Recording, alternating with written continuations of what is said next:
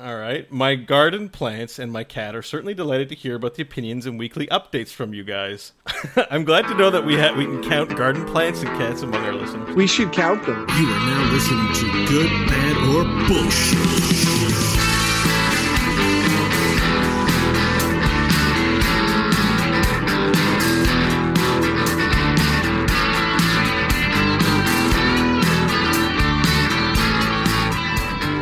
Hello, and welcome to the Good, Bad, or Bullshit podcast. Unrehearsed randomized review without the bull.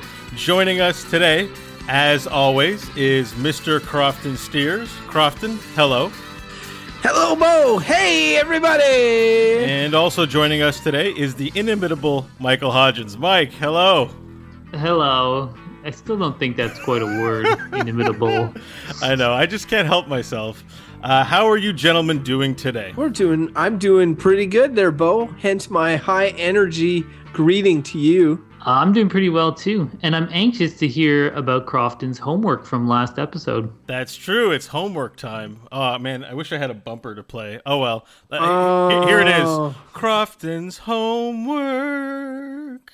I'll fail. I really ruined that last note. Crofton. Yeah, stick with acting. So Um, la- last last time we had asked you for um, I guess to tell us the history of, of where cold turkey comes from. Wouldn't it be the etymology? Isn't that what it is? The etymology. Yeah, it, it is. It is the etymology, and you know that because you're looking at the same Wikipedia entry that I'm looking at. No, I'm not looking at anything. I drew that from the Wikipedia that's in my brain. Uh. FYI, it's far worse than real.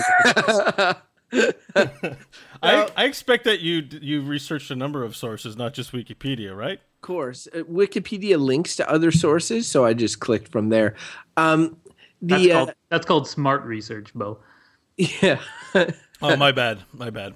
Now the thing the thing is I set myself up for this homework. I was the one that asked the question, assuming that one of you guys would have the answer to it. Of course you didn't. And you know what? Looking into it, it kind of makes sense why you didn't. Because there is no clear answer of of where cold turkey comes from. There's multiple hypotheses uh, with regards to the, the etymology of cold turkey. It's an American expression, although its first recorded published use was in the 1920s in a Canadian newspaper.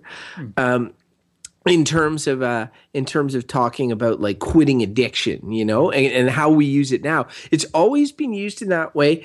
But I guess like I'm not sure if you guys we don't use this expression much here, but in the states they often say talking turkey like we're gonna be we're gonna it's like getting down to brass tacks or whatever. It's like we're talk we're talking turkey which means we're getting right down to business.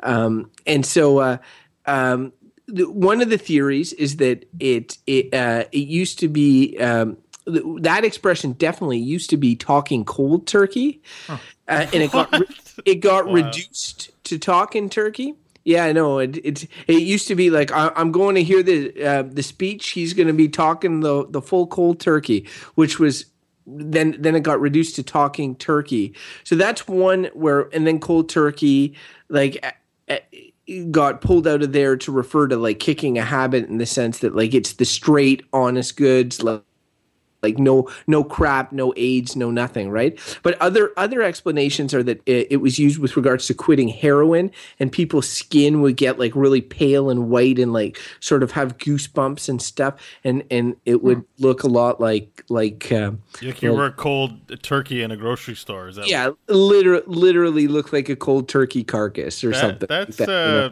that's pretty gross, man. yeah yeah no i know and there's even one that they they, they refer to it um, the period after christmas and thanksgiving where people are eating lots of cold turkey as leftovers uh, because uh, they're trying to settle their stomachs after having a lot of booze ah. So that that's mm. that's another link as well. Anyway, there's a, a whole bunch of theories, but what I thought was most interesting was how nobody knows really for sure where cold tur- the cold turkey going cold turkey expression comes from, and that it's an American thing, and that how words how words change and how many expressions you use if you were trying to learn a new language, like if you're trying to learn French or English or whatever, you've got to like these are expressions that people use in everyday speech and you would totally screw somebody up you know like uh, they would not know what that means. And then when you explain it you'd be like where did that even come from? You know Okay, so the answer I was I was kind of a little disappointed. I was kind of expecting there'd be a story about Abraham uh, or something from the Bible about this, but uh, no okay. such such is the malleability of language. Uh, Yes. that's Interesting. yeah. So um, all right, well, thank you for that wonderful report, Crofton. Was there any other points before we move on, or is that Hey, I much- learned a new word or, or an etymology of a word. Uh, the word caucus, uh, you know, used in political things often, is a First Nations word. I didn't know that. Oh, I didn't. I didn't know that either. There you go. The more you know. What does it mean in First Nations? I, do, I probably I don't know. means The same thing. caucus. It probably yeah, it means caucus. Maybe it means get together or holding like a group of people in meeting. I don't know. All right. ironically well- they, yeah. don't, they don't giggle like schoolgirls when they say it Well, Mike now has homework for next week, so uh, you'll find. Uh, uh, give us more details about the history of the word caucus. oh All man, right. this is going to be a segment now. Yeah. See, it's funny how our podcast is becoming like stuff you should know for stupid people that don't really know anything, you know? Like, I'm like, hey, cold turkey, who knows what that means? Nobody? Me neither. But that's more like reality, you know? You don't know something and then you try to find out. It's not like we're just my bastions of reality knowledge. is I pretend to know. Um, should we get to a topic? Yes. Yep, I believe we should. So uh, let's uh, let's get that fine piece of randomizing engineering in your garage uh, gassed up and ready to go. We, Do it. Let's talk some cold turkey, jets. it just doesn't feel right. Even talking turkey, like, it's American. We're Canadians, knuckleheads. there's n- nothing serious about turkey. Oh, this one is uh, full of nerdly goodness. The topic today is Dungeons and Dragons. Ah, ding, ching.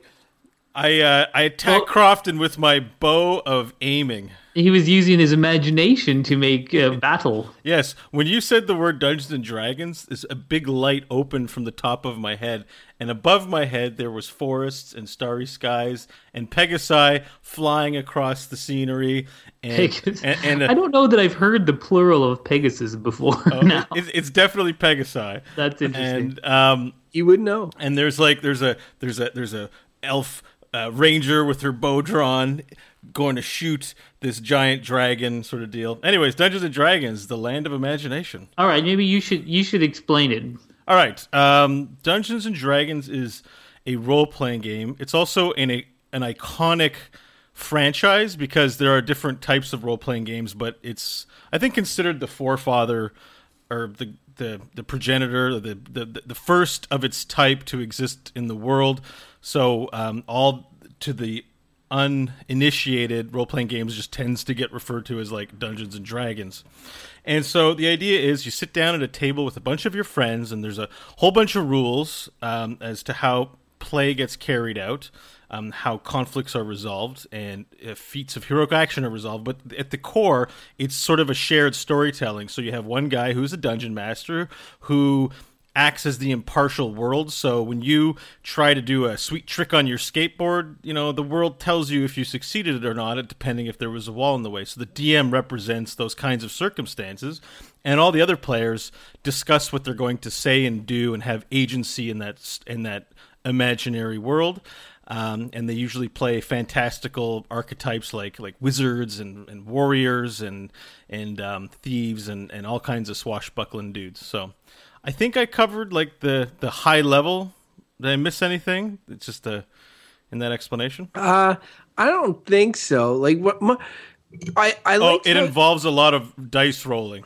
Yeah, I like how you sort of, and I think what your explanation there did was because I'm sure as soon as Mike pulled Dungeons and Dragons out of that topic, random topic generator, about 50% of our listeners groaned and either turned off the show and walked away, or and the other 50% leaned forward and went and were like, "Go on," Huzzah! um, so so I really I I do think that it is divisive, and your explanation was also because part of it was extremely uh, s- simple and and sounds enticing, but then on the other hand, there's there's stuff that it, it delves into extreme detail and complication, right? So you have your oh, you know, it's sitting around your table with friends using your imagination. It's a game played together. That part, you know, you got me. Sounds pretty good.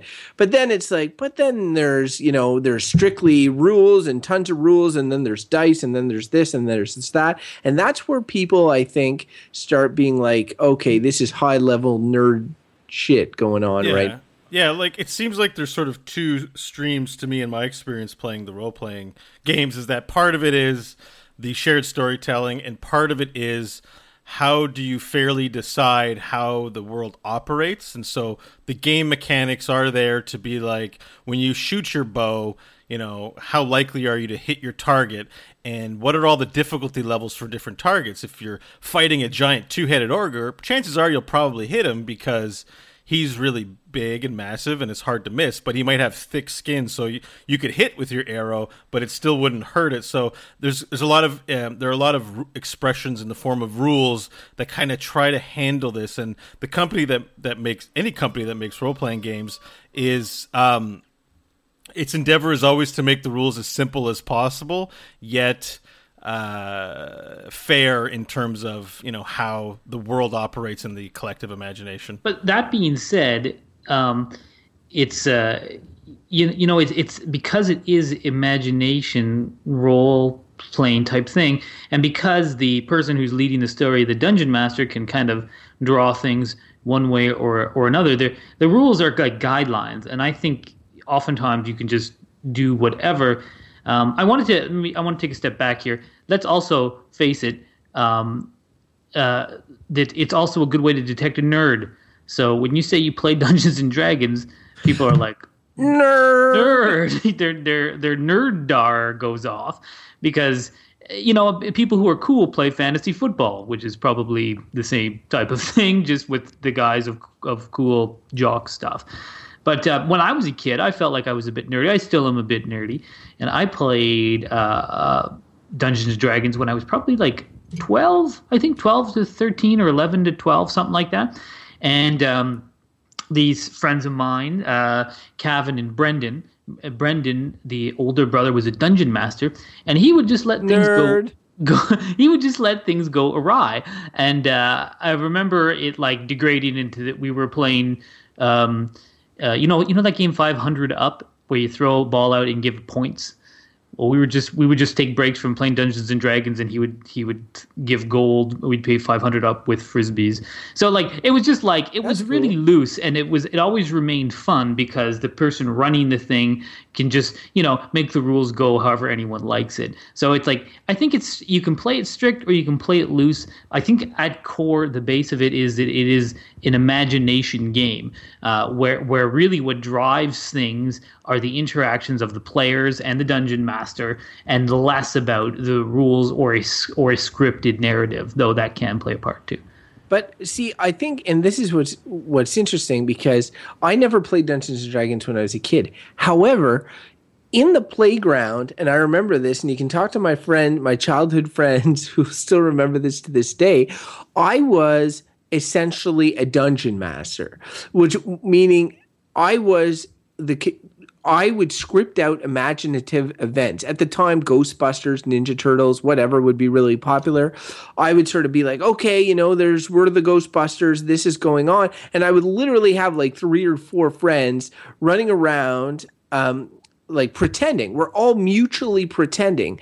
But with the with the addition of that little structure that's, you know, six, seven year old Crofton is providing, um, that it adds something not just and and they told me literally as adults having that they they remember this and, and enjoy this because essentially what they're getting is they're getting that little bit of structure that holds them that grounds them and then and then allows them to fly into sort of like a, a, a world uh, of adventure. Because i do believe that if you remove the the the person that is essentially not playing with you, that is kind of scripting the events and saying stuff as, uh, as they happen, um, and presenting all this magical stuff to the other people.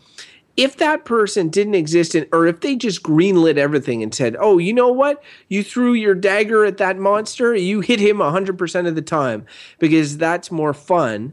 Um, I think at one point it would stop being fun, and I think I think that what makes the game so popular is that as you get older, away from childhood, you demand that structure a little more to be able to liberate your imagination, to let yourself sort of go as an adult.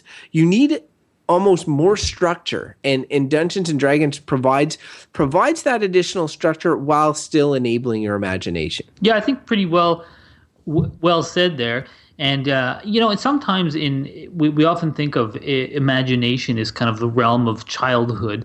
And i think a lot of us a lot of people as they move into adulthood sort of just don't use their imagination that much. They get caught up with the responsibilities of life, the ins and outs of a day job, and and other commitments here and there, and don't spend a lot of time delving into the, their imagination. But I think a lot of people, I mean, you know, full disclosure, we've uh, to our listeners, we've all played Dungeons and Dragons together, uh, fairly recently even, and uh, you know we're getting older now and and it's and it's it's fun because it just it's just it's an opportunity to kind of just let your mind uh, you know c- carry a story along to play a role uh, along with other people to kind of to kind of make an adventure and it just it just it's, it's yeah. fanciful and it's whimsy and it's uh, a lot of fun. I feel a little bit though like like that's a it's a good explanation because we have played the D and D games, and um, I'd argue that like we've had some really memorable storytelling experiences um, that you wouldn't get anywhere else. Like that just sort of came out of everyone's combined input into how to overcome a story where for you know if we're going to talk about our game there was a time where uh, you mike and crofton you each were playing a dwarf and a gnome and in order to infiltrate this, uh, what we say was a cabal of mages or something, it was you know a, a wizarding school.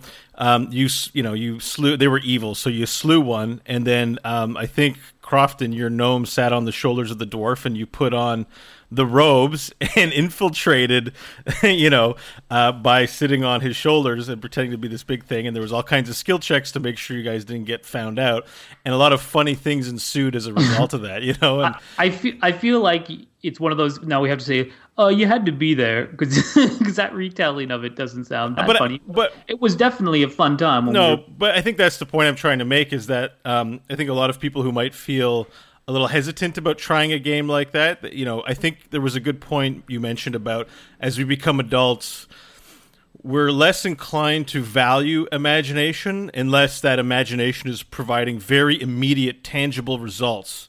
Um, and uh, so, you know, if you're imagining how to make yourself rich, then oh, it's a good use of imagination. But you know, if it's a flight of fancy about being, you know, in some magical land, just doing fun things, then that's probably a waste of time. And and I, think that's um, a very cynical sort of view on imagination. I think it's good to exercise your imagination, and and I think that that like I think more people should engage in Dungeons and Dragons because of um, just the the unique kind of fun you can have in pretending to be something you're not in a world that doesn't exist. But that Crofton mentioned has a structure of rules and has a structure of fairness to it. In that, if you decide to face a really hard challenge that might kill you, it actually can kill you. Like you can play this game and your character can just can die. Like we can die in real life when we do try to do uh, you know amazing feats. So um, there's a you know if you really suspend your disbelief you can really get a lot of value out of doing it. I'm being preachy right now and less but, sort of objective about it but okay okay then. So what are some let's let's look at some criticisms here uh, because correct me if i'm wrong and this is something that i again i was out of tune with dungeons and dragons when i was a kid I didn't really know what it was, but I know for a while there was some sort of like controversy surrounding it. There like I think huge, in the there, 80s. Yeah, there was a huge controversy around it. People thought that it was sort of Satan worship. And uh, I, can't like I don't know the the roots of it, but there definitely was, and I recall I mentioned I played as a kid, and I recall my mom being quite worried about me playing uh, Dungeons and Dragons because she had heard some story about. Um, a, a kid who played Dungeons and Dragons, and I guess he got reality confused with his imagination or something, and you know tried to cast a spell of flight on himself and then leapt off a building and and, and died. And my mom thought this was a true story. It may be. I i, I, I think, think, that wasn't that in like a tom hanks movie? Wasn't it? yeah that what? there, there was a movie about it. Maybe it's from that but it, but there but were there was some there was a murder. There was some people there was a, a young person i think murdered his parents and he was said to have played dungeons and dragons. I don't know that it was related or not but that's what provided the initial scare. It was an actual, I think, life event. Really? That Well, could be that could be just a made up tale too. But there also was a, there was a lot of made up stuff around, and I think a lot of it, large part, was the idea of it that it was sort of satanic in nature. But it definitely was a big thing, and I, I know my mom was quite concerned about it. Well, and worried that if you look at I some think- of the books too, they're very intricately illustrated with demons on them and stuff like that. Oh So- yeah, I mean it could come off that way, and and I think that maybe maybe you know I, I think it was largely blown, blown out of proportion, but maybe there is some validity to this criticism. In I think in that the, the idea being that if you're immersing yourself in sort of an imag- imaginary world and you let that kind of take over your life to the point where the imaginary world is more important than the real world, then I think that there are certain social problems associated with that. I wouldn't overstate it as I think some people have, but like anything, if you get too obsessed with it and it's and and it is about creating this alternate world, um, that that maybe there are some the some negatives to that. Yeah, it the movie just to to clarify my point from earlier is called Mazes and Monsters, and and, I, let's uh, not endorse it. Just that's a No, waste no, of but no, should, it was a thing. it was I Tom guess so. Hanks's it was Tom Hanks' first first movie, uh, and uh, his character Robbie experiences a psychotic episode where he hallucinates that he has slain a monster called a Gorville, and from this point forward, he believes he is actually his character, the cleric Pardieu. Um, and, and that leads him to do you know a bunch of crazy stuff, including jumping off the World Trade Center or Sounds something. awesome. I, I Yeah. Anyway, I, I'm Does sure he it just- die in the end? He dies when he jumps off the world trade. no, I no, I, I don't know about that. I didn't read. The, I don't want to spoil it because I may indeed watch it at once upon a time. But it, it was obviously part of it, a larger cultural concern surrounding, uh, you know, surrounding these games. And ob- yeah, obviously, uncontrolled imagineering or imagination is uh, is prob can you know can have some can have some risk. But I, you know, that really to me I- feels feels like something that is blown entirely out of proportion. Yeah, I was just gonna say. I feel like I don't think imagination poses any risk to anyone. I think that that's more like the person may need some education on on the differences between reality or if uh, you know if they if if they if someone can't tell that you really can't cast a spell of flight on yourself or that you know murdering people is in fact a very serious thing in real life you know it's not i don't know that it's the game enabling someone i think that's you know there's a different well, problem I, there I think also right off the you know right off the get go, it is it defines itself as a game and states rules. So it Yeah. you know it's not like it's trying to be something it isn't. You know, I was thinking like imagination getting out of control. What was that cult where they all killed themselves, where they thought aliens spaceship was going behind the moon or something? Oh, I don't remember. Did they live in the in a Heaven's forest somewhere? It's a Heaven Gate people. But you see, like that clearly says imagination got out of control because it's purporting to be something true, uh, and some charismatic leader drawing people along. But I mean, this is a game. It states itself as a game. You'd have to have some serious mental issues to begin with to take it to the level of of, of harm. Though you know, maybe if you're predisposed to psychotic episodes you might not want to you know play too much d&d you might want to not do lsd as well Yeah.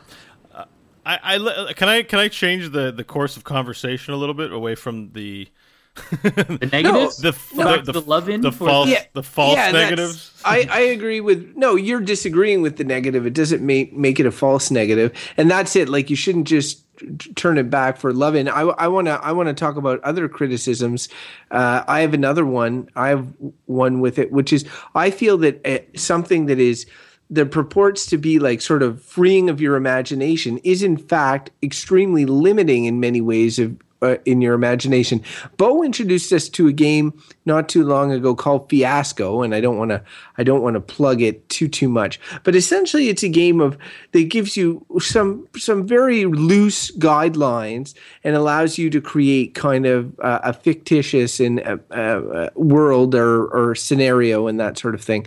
Dungeons and Dragons has everything spelled out for you. There are only certain monsters in Dungeons and Dragons. There are certain races. There are certain like they have literally books that are written about uh, Dungeons Dragons. I mean novels, not necessarily the the guidebooks, which also exist. But like every you know everything is spelled out. Yeah, there's nothing that really stops you from from breaking the rules, but the rules are partly what keep it grounded. And I find like there's only so much fantasy you want to to partake in when you could have different other types of imagination and playing the same thing over and over. And these campaigns go on for they can go on for years and years. People meeting every every week. It it, it feels like while it's freeing your imagination in some regards, it's shackling it in another way. Yeah, I, I think again that's an experience thing because you know we've played it, and I, I think at I'm kind of a nerd for rules sometimes, and I like you know knowing all the mechanics. But um, you know, if you flip it on its head and you look at the improv improvisational side, um, getting bogged down in rules really ruins the fun of improvisation. So it's really about finding that sweet spot. And I, I do think that, um, you know, that they serve their market by making a lot of rule books and a lot of different things, but sometimes it undermines the that sort of pacing that you need when you do this kind of activity uh, to not undermine the improvisation. For example, when we were doing combat, and that's where the I think the most rules exist is when you go to fight that uh, you know giant dragon. You've got to consider distance from the target. You've got to consider armor class. So how difficult are they to hit? Whether they're they're quick or they have um, you know thick skin or, or, wearing a certain type of armor, and you know what are their resistances to things like it can get. This is I think where people who are not inclined to play these kind of games will check out because it, it gets so convoluted. Um, so I, and, you know, in revising it, because I'd like to start another game session with uh, friends, and um, I'm really rethinking just how pedantic or how rules heavy combat is because it really slows the game down. Um, but I think that's again that's a group per group thing, and and you sort of feel that out. Um, what like you guys? So you guys have had the experience of of playing as characters in it. I think what were your favorite things? Or, or what did you take away from both good and negative from from participating in Dungeons and Dragons as an adult as opposed to as a as a kid? Well, I, th- I think it like anything fantastical, it allows you to play out aspects of your personality which you otherwise may not uh, may not explore.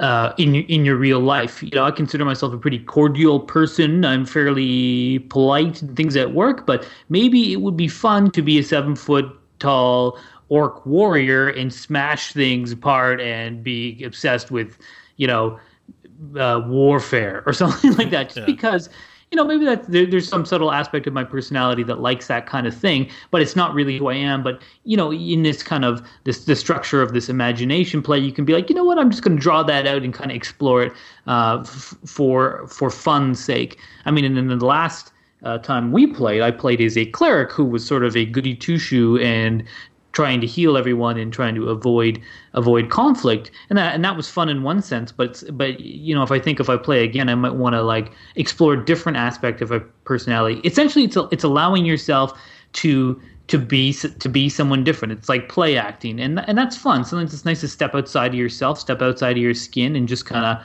kind of have fun with that. Yeah crofton what are the things you took away from from playing dungeons and dragons I'd say what I liked the most about it, um, for for me, was was essentially pushing the boundaries of what the rules are because the dungeon master has a lot of imaginative freedom. So there's an individual who's controlling how the game works. So controlling all the characters you meet, the monsters you meet, the situations that you were in, really everything is being imagined by this one individual. So they have a lot they have a lot of power what I really liked doing was being like, okay, I have a limited amount of imaginative control over this world, but I do have some. Just like as an individual, you have control in your day to day life of the world around you, but you don't control everything.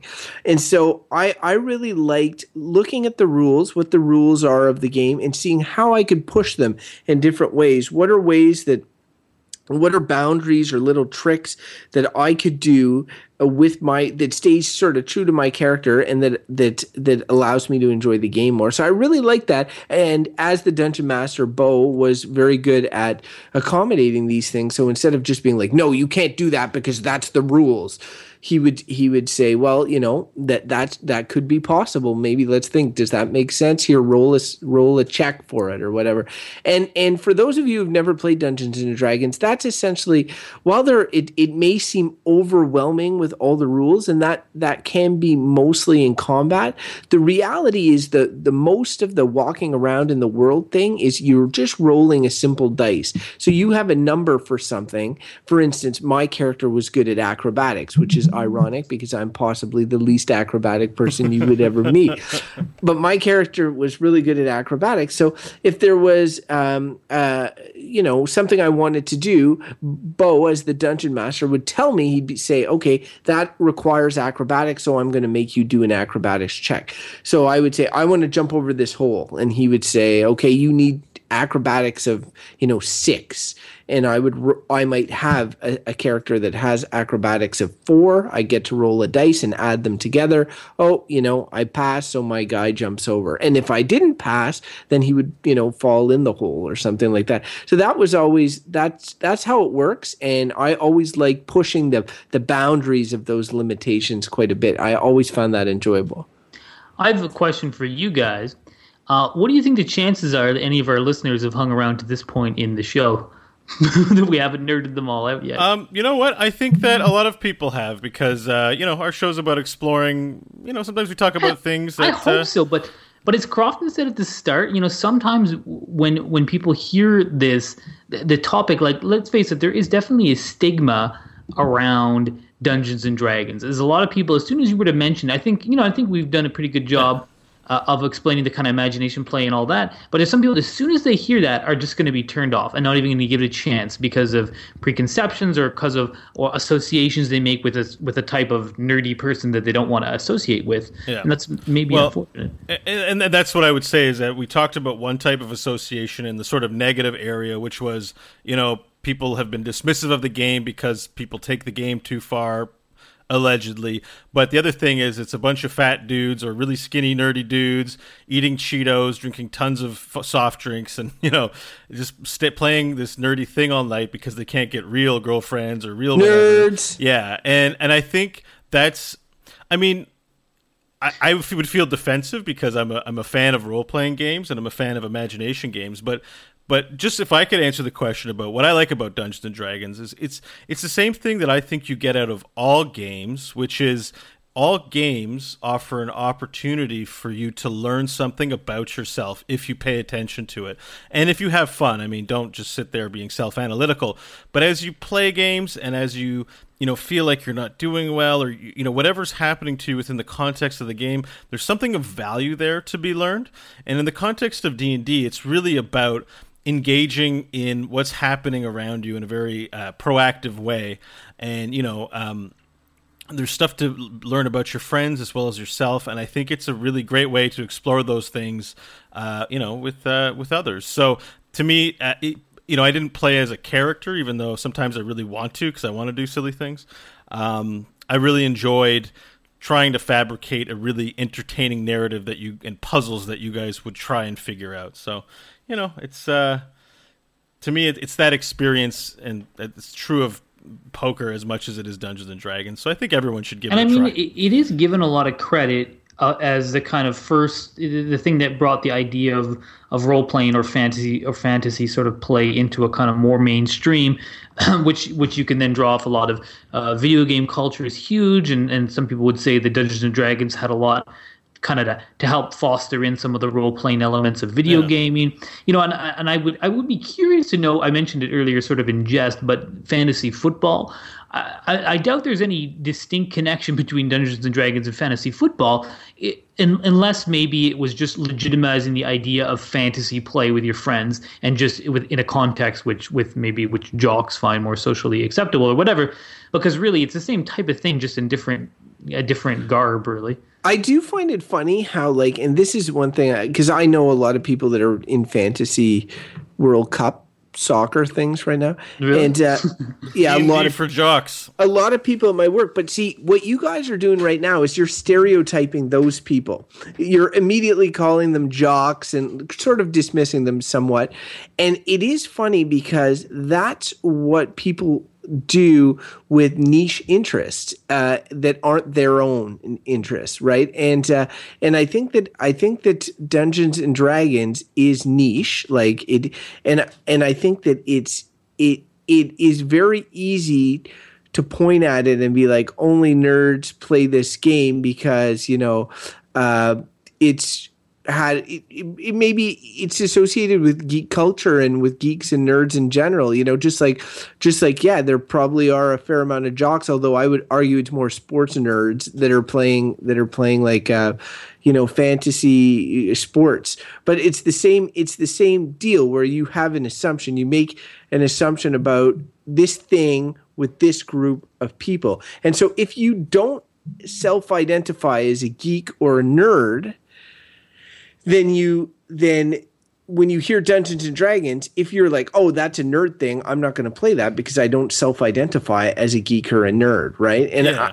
I, I so- it's, yeah. I I think I say D and D for jocks just because it's like sports isn't a niche, and I think people definitely perceive uh, these kinds of things as a niche thing. But, but Lord Well, Lord of the Lord of the Rings, Lord of the Rings isn't a niche movie. It was a huge blockbuster Yeah. movie. But playing Dungeons and Dragons is niche. Watching sports is hugely mainstream, but playing fantasy sports is niche. So yeah, like Yeah, it's niche with, within it, but it also comes down to that people do identify themselves as, as you know, uh, n- not only do people stereotype each other, everyone does it to some extent, but I think people also self identify as well. There's a lot of people who would call themselves geeks and be proud of it and enjoy that type of stuff, and a lot of people who would call themselves, yeah, I'm a jock. And they're and they're really jock nerds. You know, then they get into the niche subculture of uh, of the thing. But uh, you know, I think I think my point was more was more that I'm glad to see that imagination play extends beyond just the people who like sort of fantasy, uh, you know, classical fantasy type uh, settings. That uh, that it's more uh, a mainstream thing to be like, hey, you know, I like this type of thing. Why don't we just explore with our imagination? And I think that's a good thing in general because I think sometimes we've lost that sense of play and imagination and exploration as adults. And I'm glad to see it in general coming coming back. And I think that Dungeons and Dragons has played some role in, in maybe mainstreaming it a little bit, that type of thing. yeah, But uh, yeah, are we ready for for verdict? yes, You know, and I think I think you know, uh, being that we uh, disclosed earlier that I played it when I was young and I played more recently, so I'm just going to say I think Dungeons and Dragons is good. And I mean, I'm biased because I personally enjoy it. I could understand that someone who just the whole fantasy type stuff and settings just turns them off and they wouldn't like it. Uh, but but I think that beyond that, it's the idea of the of the imagination, using your imagination as an adult, not being afraid to to to just have fantasy, have fun with your your friends, make stuff up because I think it's good for your brain. And just and I think now there's a lot more options than just Dungeons and Dragons, you know, in a in a box. There's a lot of other ways. You know, Crofton mentioned that game Fiasco we've played, things like fantasy sports leagues. Like those are all same type of thing. And I think that's a good thing for adults to to to stretch your brain, use your imagination. So yeah, I think it's good. Yeah. All right, I'll go up next. Uh, Dungeons and Dragons is most definitely good. And I think what makes it so iconic is that it really is a one of a kind, recent um, type of game. You know, you can't really point to anything in history that's comparable. Um, it's actually a very social game. I mean, you can have flights of fantasy on your own, and we do daydream all the time. Um, but what makes this special is the fact that you are sharing it with others. That's, uh, I think, its defining characteristic is that it's a group effort, and um, and I think you know Dungeons and Dragons is the progenitor of all kinds of you know there's um like you know uh, Men in Black type role playing games. There are sci-fi role playing games. There's there's all kinds of um, you know different uh, settings and different rule types inspired by this invention.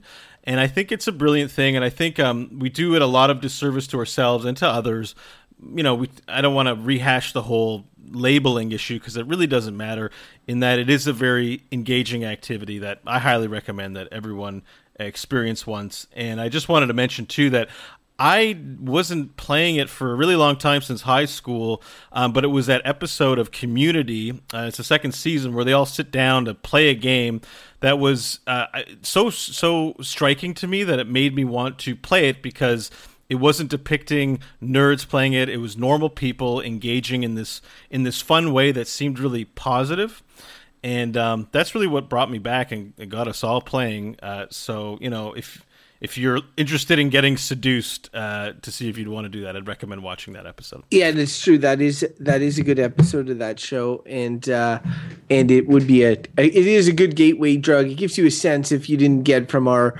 random anecdotes of how the game worked, it would probably give you a much uh, a much better idea.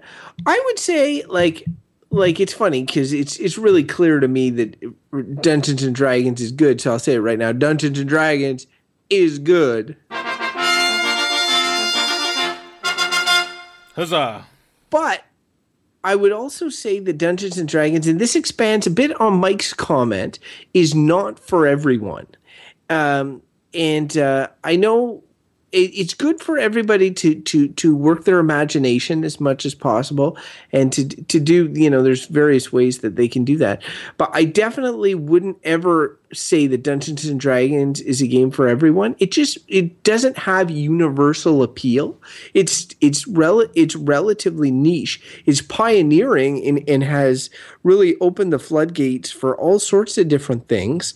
Uh, and for that it can't get enough recognition but at the same point, um, you know, I know a lot of people that would not enjoy it or they just would not it would not be their thing you know? And uh and and that's fine. There is nothing wrong with that. And if you are one of those pe- people first of all kudos for listening to an entire podcast about dungeons and dragons even yes, though you're cheers. not even though you're not interested in it. But don't feel like you need to you need to try it. There there is definitely value in it and it is and we have enjoyed it personally.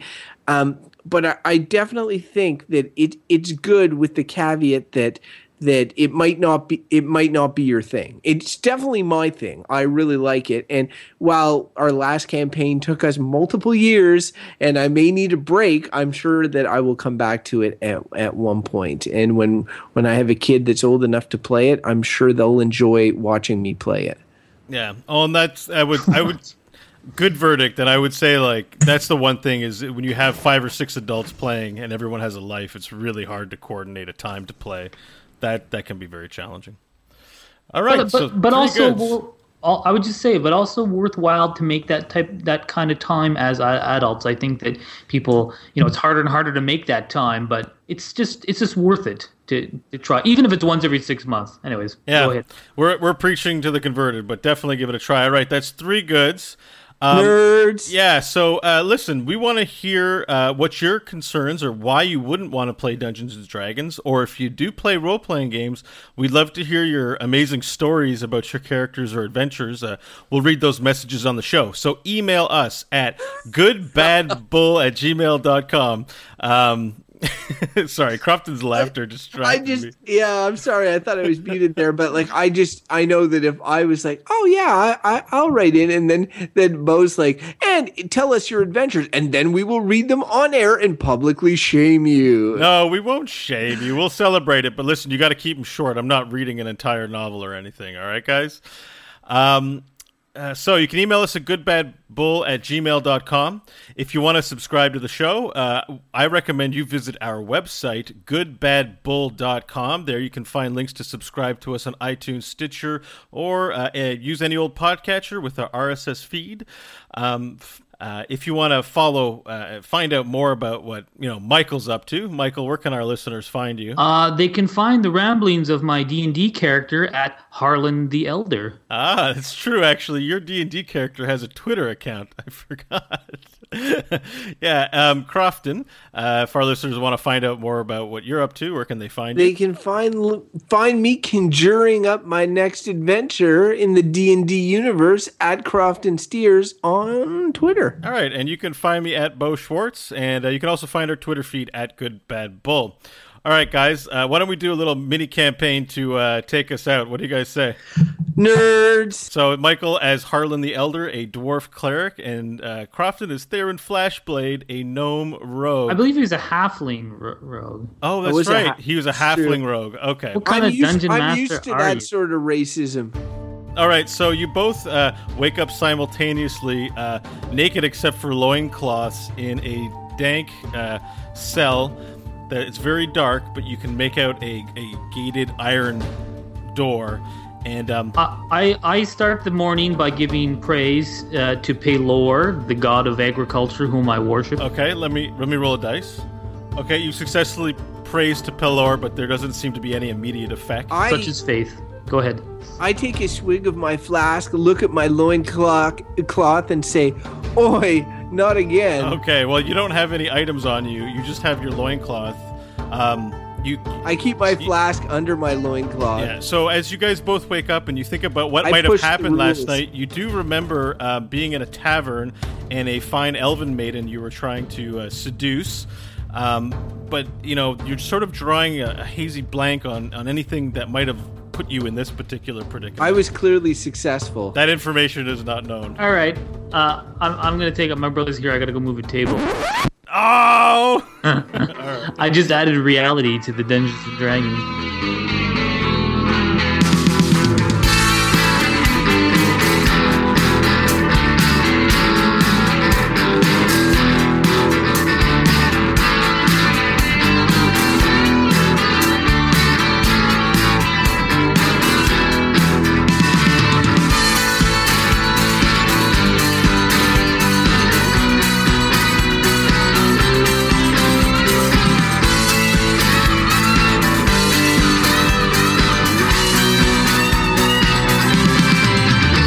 You got anything to say on it? You haven't jumped in Well, it's because you both wouldn't shut up.